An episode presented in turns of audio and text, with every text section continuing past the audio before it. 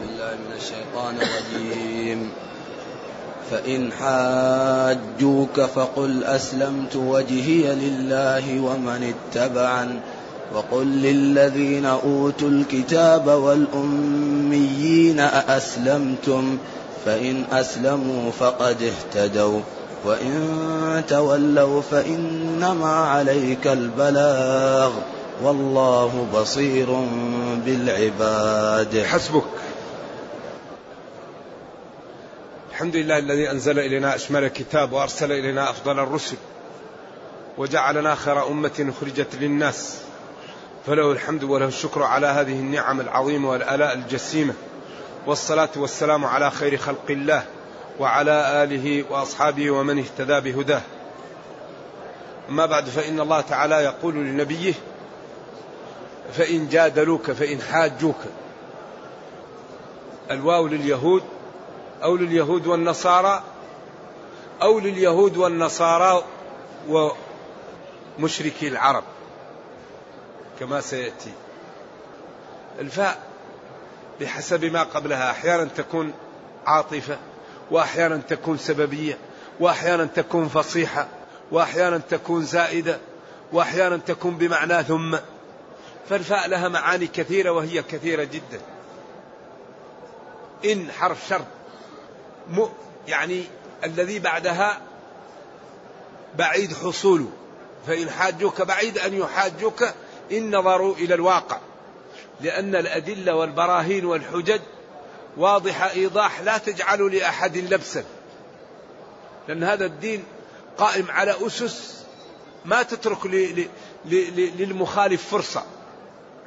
أبدا كل شيء مبين.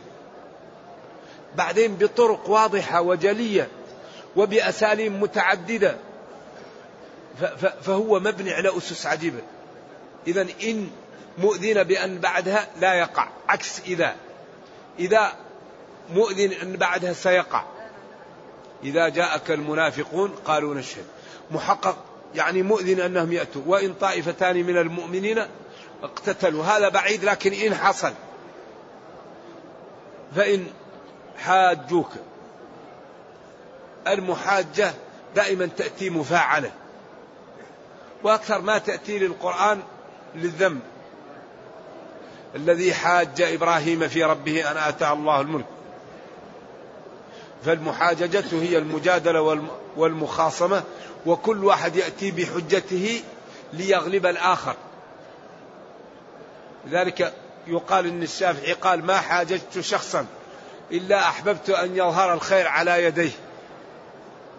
الشافعي يقول كل ما حاججت إنسان تمنيت أن يأتي الخير على يديه أن يكون الحق معه. لأنه امتلأ قلبه من الصفاء ومن محبة إظهار الخير والعلم ولم يبق لنفسه عنده حظ. لأن الله أعطاه ما أعطاه فنسب مطلبي وهو يجيد العلم ويجيد اللغة ويجيد الأدب ويجيد العقل. ف ف ف فهو الله أكرم بالنعم وبالعلم حتى أصبح كل من يحاججه يتمنى أن يظهر الخير على إيش؟ على يديه. بخلاف المتكبر. إذا ظهر الحق على غير يديه يقول لا هذا ما هو صحيح. يغمط يغمط الحق. ولا يحب أن يظهر الخير إلا على يده هو. هذا أنانية والمسلم ينبغي أن يحب لإخوانه ما يحب لنفسه. فإن حاجوك أي جادلوك هؤلاء الكفار فقل لهم أسلمت وجهي لله. أسلمت بمعنى أنقذت وأخلصت وتبرأت مما عندكم. لأن ما جئت به يكفي وزيادة فالذي جاء يكفي. إن الدين عند الله الإسلام. وما اختلف الذين أوتوا الكتاب إلا من بعد ما جاءهم العلم بغيا بينهم. إذا كل شيء واضح. أنتم تعرفون أن النبي مرسل من عند الله. وتعلمون وصفه في التوراة. وتعلمون أنكم حرفتم الرجم عندكم ووضعتم عليه وصرتم تحمموه وتشهروا به لأنه كثر, كثر في كبرائكم. وتعلمون أن كل أن الرسل صادقة وأنها معصومة فيما تبلغ عن الله. وكل هذه الأمور التي تخالفونها أنتم عندكم علم بالحقيقة فيها. إذا أنتم اختلفتم وبعضكم لم يؤمن بعد أن عرف الحق وبينه وإنما ذلك بغيا وحسدا ومحبة لعرض الدنيا ولآجل منفعة وتركتم في ذلك العزة والخير والكرامة والرفعة وهو دخولكم في الإسلام. إذا إن حاجوك أي جادلوك وخاصموك وأرادوا أن يلبسوا الأمر فقل لهم أسلمت وجهي لله أنقدت لله. ولا تمشي معهم في ذلك لأن ما جئت به يكفي في الحجج والبراهين. لذلك هذا الإسلام قائم بالإقناع. الله قال وإن كنتم في ريب مما نزلنا على عبدنا فأتوا بسورة. قال أم خلقوا من غير شيء؟ أم هم الخالقون؟ أم خلقوا السماوات والأرض؟ كل ذلك لم يقع. إذا الخالق هو الله. ولما قالوا ما أنزل الله على بشر من شيء القرآن طوى النتيجة. طوى النتيجة لأن موسى بشر وأنزل عليه كتاب إذا أنتم كذبة. لكن طوى النتيجة. من أنزل الكتاب الذي جاء به موسى؟ لذا القرآن الحقيقة محرج لمخالفيه لأنه يضع الأدلة في قوالب وفي براهين وفي حجج لا تقبل إلا التسليم أو المكابرة. ما هو قابل إلا أن يسلم الإنسان أو يكابر. المكابرة كأن تقول هذا ليس عمود. هذا سقف. هذا يسمى مكابرة. يعني إنسان ينفي الواقع هذا يسمى مكابرة. إذا فإن حاجوك وجادلوك فقل لهم أسلمت وأخلصت وجهي لله. يعني وجه نفسي وديني ومالي لله. ما قاله لي نفعله وما نهاني عنه ننتهي وما ترك لي فيه الخيار نتصرف فيه. أسلمت أخلصت ديني وجهي لله. ولذلك هذا هو الاستسلام. هذا الدين كله قائم على الابتلاء. الإسلام من أوله إلى آخره ابتلاءات ينقاد. بعض الناس يقول لك طيب لما لا أنا أصلي؟ لما لا نضع وجهي في الأرض؟ ما الفائدة؟ الفائدة تضع وجهك في الأرض حتى تسلم وجهك لربك فيدخلك الجنة. واحد يقول لا كيف أنا أضع مؤخرتي فوق ونشوه نفسي؟ فيدخل إيش؟ جهنم. إذا هذه ابتلاءات. التشريع كله ابتلاءات. الأوامر ابتلاءات. الفقر ابتلاء الغنى ابتلاء العز ابتلاء. هذه ونبلوكم بالشر والخير فتنة ابتلاء. إذا فإن خاصمك هؤلاء الذين بين ظهرانيك وجادلوك فيما جئتهم به وأرادوا المغالطة فقل لهم أسلمت انقدت وأخلصت وجهي لله. ومن اتبعني من معطوف على التاء أسلمت. وسوغ ذلك بها الفاصل. وجهي لله. وإن على ضمير رفع متصل عطفت فافصل بالضمير المنفصل أو فاصل ما. وبلا فصل يرد. إذا أسلمت وجهي لله. ففصل بوجهي لله. إذا ومن اتبعني وأسلم من اتبعني وجهه لله وانقاد له لذلك المسلمون يسلمون. كل ما قال الله أمر سمعا وطاعة. كل ما نهى الله عن أمر سمعا وطاعة. إنما كان قول المؤمنين إذا دعوا إلى الله ورسوله ليحكم بينهم. يقولوا سمعنا وأطعنا. أكبر ابتلاء عرفه التاريخ ابتلاء نبي الله إبراهيم. ما فيه ابتلاء مثله. رجل كبير في السن وله ولد ووصل مرحلة يساعده في الحياة وإذ يرفعه إبراهيم القواعد من البيت إسماعيل صار يساعده. بعدين يقول له ربه أذبح ولدك. أذبحه. بالله هل يوجد ابتلاء أكبر من هذا؟ قال يا بني إني أرى في المنام أني فانظر ماذا ترى. ورؤيا الأنبياء وحي. قال يا أبتي ستجدني إن شاء الله من الصابرين.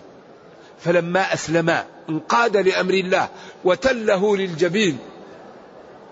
هذا ابتلاء لا يعلمه إلا الله. بعدين قال إن هذا لهو البلاء المبين. البلاء. لا يعقل مثله لذلك الدنيا كلها ابتلاءات. يبتلى بغض البصر لازم. يبتلى بعدم الكلام. يبتلى بعدم ترك البيع. يبتلى بترك شهواته. يبتلى بترك نومه. يبتلى بالعطش يصوم. بلا ابتلاءات. ذلك الدنيا كلها ابتلاءات. ذلك من نجح ونفذ كإبراهيم إبراهيم الذي وفى. كل ما قيل له عمله. لذلك قال إن إبراهيم كان أمة قانتا لله حنيفا. إبراهيم الذي وفى كل شيء. فقل لهم انقدت لله وانقاد من اتبعني. وقل للذين أوتوا الكتاب. والأميين أأسلمتم؟ وعبر بالماضي ليتحقق إسلامهم وليكون إسلامهم مرغوبا فيه. أسلمتم. استفهام فيه معنى الطلب والاستبطاء لهم. أسلموا. أسلمتم. أسلمتم. فإن؟ فإن أسلموا فقد اهتدوا. فإن نفذوا ذلك فقد دخلوا في الهداية ودخلوا في السعادة ونجوا وسعدوا. لأن الخسارة الكبيرة أن يموت الإنسان على الكفر. ما في شيء أخطر من الموت على الكفر ولا في شيء أخوف من السابقة. السابقة من يعلمها؟ سابقة الإنسان من يعلمها؟ الله. فذلك ينبغي للإنسان أن يسأل الله التثبيت. يكثر من يا مقلب القلوب. ثبت قلوبنا على دينك على دينك.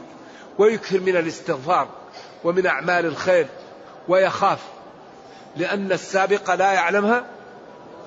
فالإنسان قد يكون على شعبة من النفاق على شعبة من التكبر على شعبة من الازدراء نرجو الله السلام والعافية. ولذلك كل ما كثر علم الإنسان كل ما كثر خوفه من الله. كل ما كثر العلم كثر الخوف يخاف من السابقة. ما, ما هي السابقة؟ ولذلك كان نبينا صلى الله عليه وسلم يكثر من يا مقلب القلوب ثبت قلوبنا على دينك. آ مقلب القلوب ثبت قلوبنا على دينك. وذكر الذهبي في سير أعلام النبلاء سير أعلام النبلاء أن الإمام سفيان الثوري لما كبرت سنه كان يكثر البكاء. فأصبح دائما يبكي. يبكي يبكي مسكين. فقالوا له يا إمام ما الذي يبكيك؟ أنت على خير. أنت على خير. على دين وعلى عبادة وعلى استقامة. ما الذي يبكيك؟ قال أنا لا أخاف من ذنوبي. قال ومما تخاف؟ قال نخاف أن يؤخذ إيماني قبل أن نموت. نخاف أن يسلم مني الإيمان قبل أن نموت. لذلك الخطورة أن الإنسان لا يدري ماذا كتب له. ولكن الإنسان يسدد ويقارب ويخاف ويغلب جانب الخوف في وقت الصحة والنشاط وعند الضعف وعدم الاستطاعة يغلب جانب الرجاء. وإن شاء الله الله يقول إن الله لا يضيع ويقول وقل اعملوا فسيرى الله عملكم. وربنا لن يضيع المحسنين. إن الله لا يضيع أجر. ولما استشكل الصحابة ذلك لما نزلت آية الحديد ما أصاب من مصيبة في الأرض ولا في أنفسكم إلا في كتاب من قبل أن نبرأها. إن ذلك على الله يسير. بعدين بين العلة في ذلك لكي لا تأسوا. ولا تفرحوا بما أتاكم. وقال طويت جفت الأقلام وطويت الصحف. قالوا ففيما العمل يا رسول الله؟ قال اعملوا اعملوا. فكل ميسر لما خلق له. اعملوا. ولذلك في الصحيحين إن الرجل لا يعمل بعمل أهل الجنة فيما يبدو للناس. وإن الرجل لا يعمل بعمل أهل النار فيما يبدو للناس. فيسبق عليه القلم فيعمل بعمل أهل النار فيدخلها أو يسبق عليه القلم فيعمل بعمل أهل الجنة فيدخلها. وورد أن عمر كان يسأل حذيفة يقول أبي الله عليك قال لك رسول الله إني منافق؟ يقول حذيفة لا والله لا أزيدك. لأن حذيفة كان يعرف أمين سر رسول الله صلى الله عليه وسلم. ففي الصحيح أنه كان يسأل رسول الله صلى الله عليه وسلم عن الشر مخافة أن يدركه. فجاء في حديثه كان الناس يسألون رسول الله صلى الله عليه وسلم عن الخير وكنت أسأله عن الشر مخافة أن يدركني. فكان يعلم المنافقين. ولكن كان فلما أكثر عليه عمر قال له لا والله لا أزيدك. لا أنت منافق. لست منافق لكن لا أزيدك. خلاص لا تحاول أن نزيدك على هذا. فلما أكثر عمر قالوا له ألم يبشرك رسول الله بالجنة؟ قال لعله على شرط. لعله بشرني بالجنة على شرط ولم نقم بذلك الشرط. إذا الآية فإن اسلموا فقد اهتدوا. فإن دخلوا دخلوا في الإسلام ولذلك الإسلام هذا اسم السلم واسم الإسلام. ولذلك قال تعالى يا أيها الذين آمنوا ادخلوا السلم كافة. ادخلوا كافة في السلم. هل كافة حال من الواو أو من السلم أو منهما معا؟ ادخلوا في الإسلام في جميع شرائعه. فتصدق وصم واكرم جيرانك وبر بوالديك وصلي وغض بصرك.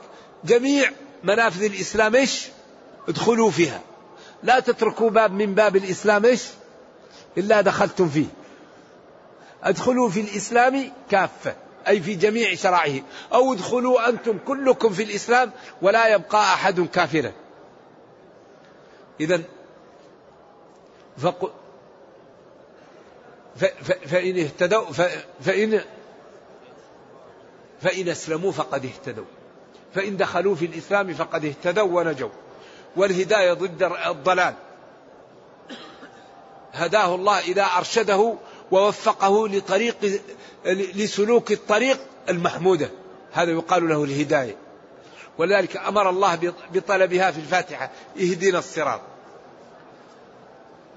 وإن تولوا وأعرضوا عن اتباعك فإنما عليك البلاغ.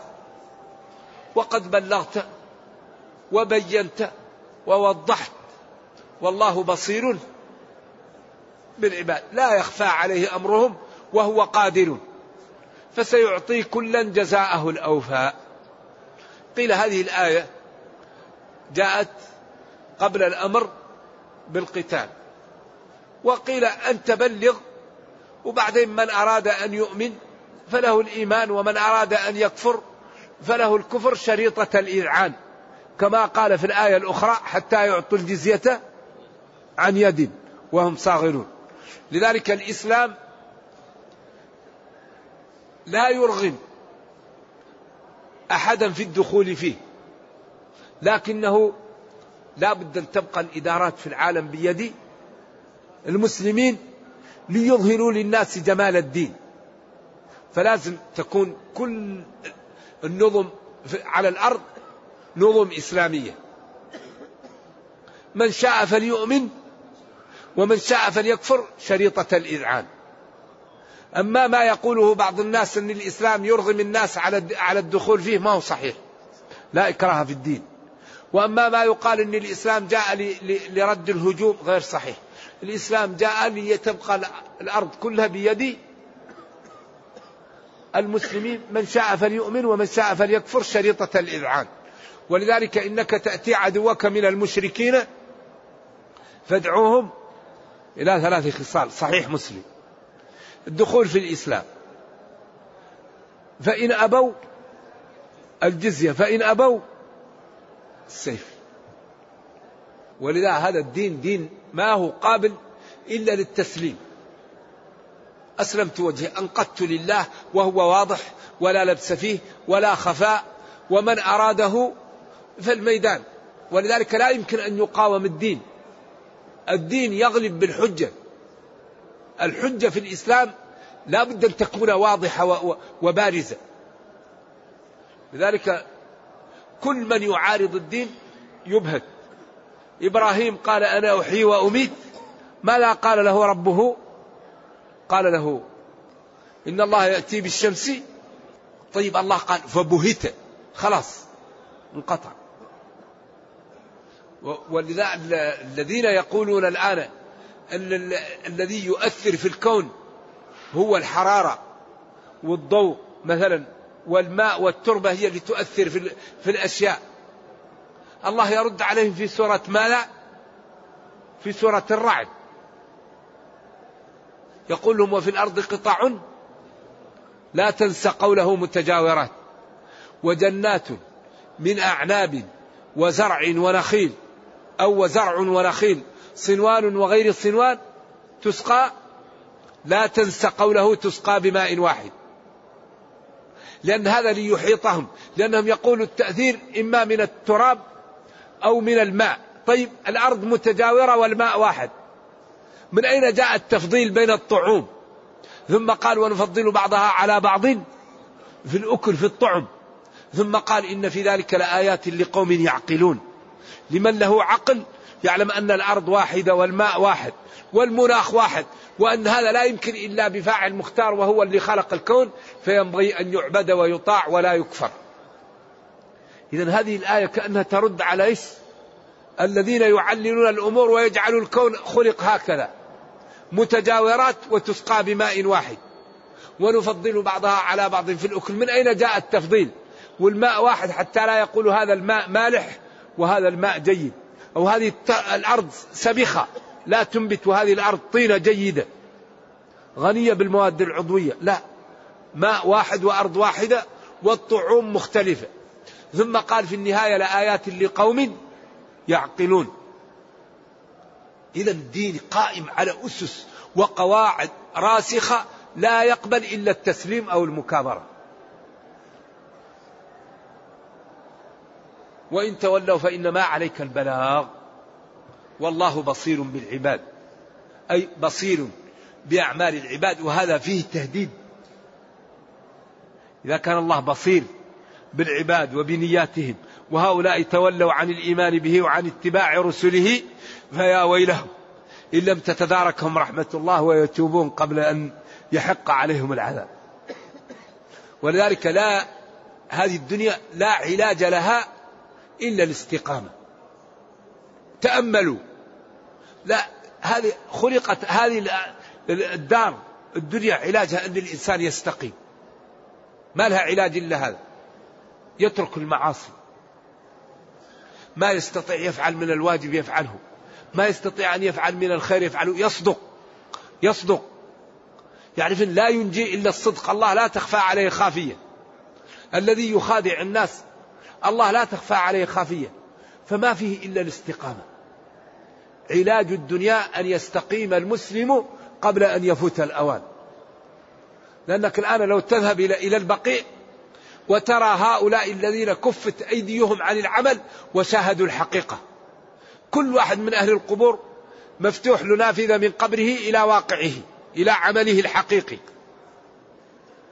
والقبر إما حفرة من حفر النار أو روضة من رياض الجنة. فهو شاهد الحقيقة ولا يسمح له بالعمل. يتمنى الآن أهل القبور أن يعود الآن واحد منهم ليقول رب اغفر لي خطيئتي يوم الدين. أنت الآن يمكن تقول رب اغفر لي خطيئتي يوم الدين. يتمنى يرجع ليصلي ركعتين. يتمنى يرجع ليقول لا إله إلا الله.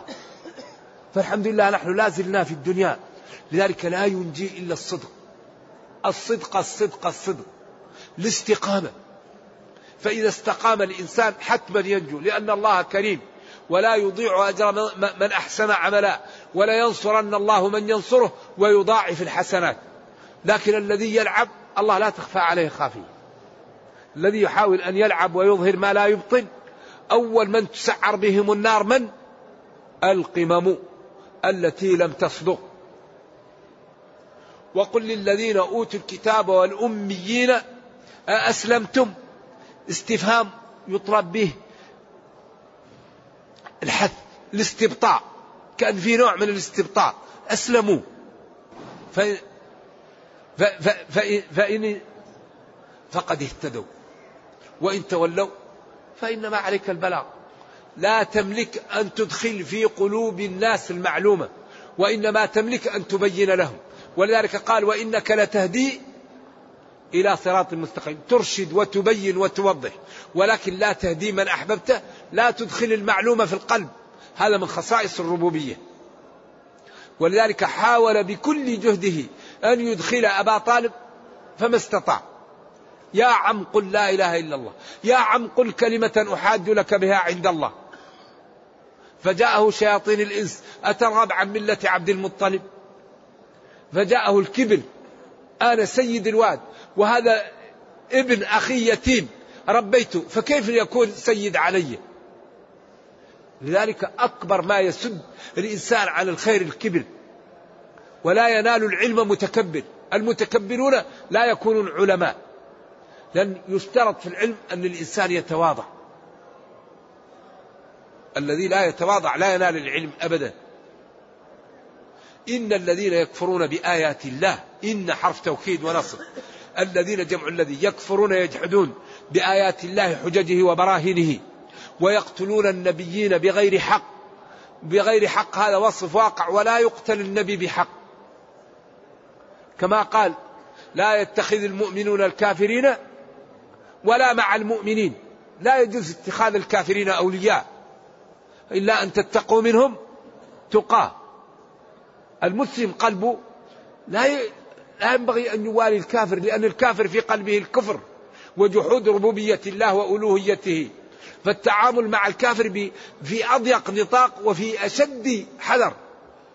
الله قال ومن يتولاهم منكم فإنه منهم. مشكل. لذلك التعامل مع الكافر ينبغي أن يكون بحذر. ولكن الولاء والحمد لله والبراء في القلب. ليس بظاهر التعامل بخلاف المسلمين. المؤمن المسلمون كلهم إخوة. إن الدين عند الله الإسلام. من قال لا إله إلا الله فهو من المسلمين. ولو كان عنده بعض الانحراف.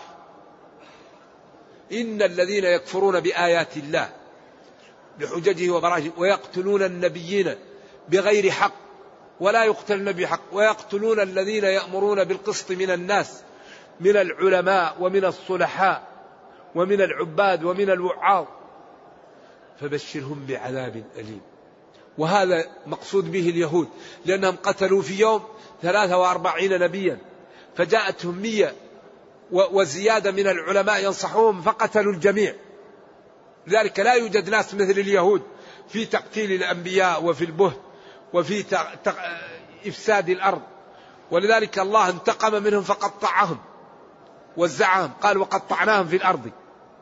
وقال وإذ تأذن ربك ليبعثن عليهم إلى يوم القيامة من يسومهم سوء العذاب. وقال وإن عدتم عدتم للإفساد عدنا عليكم بالتنكيل.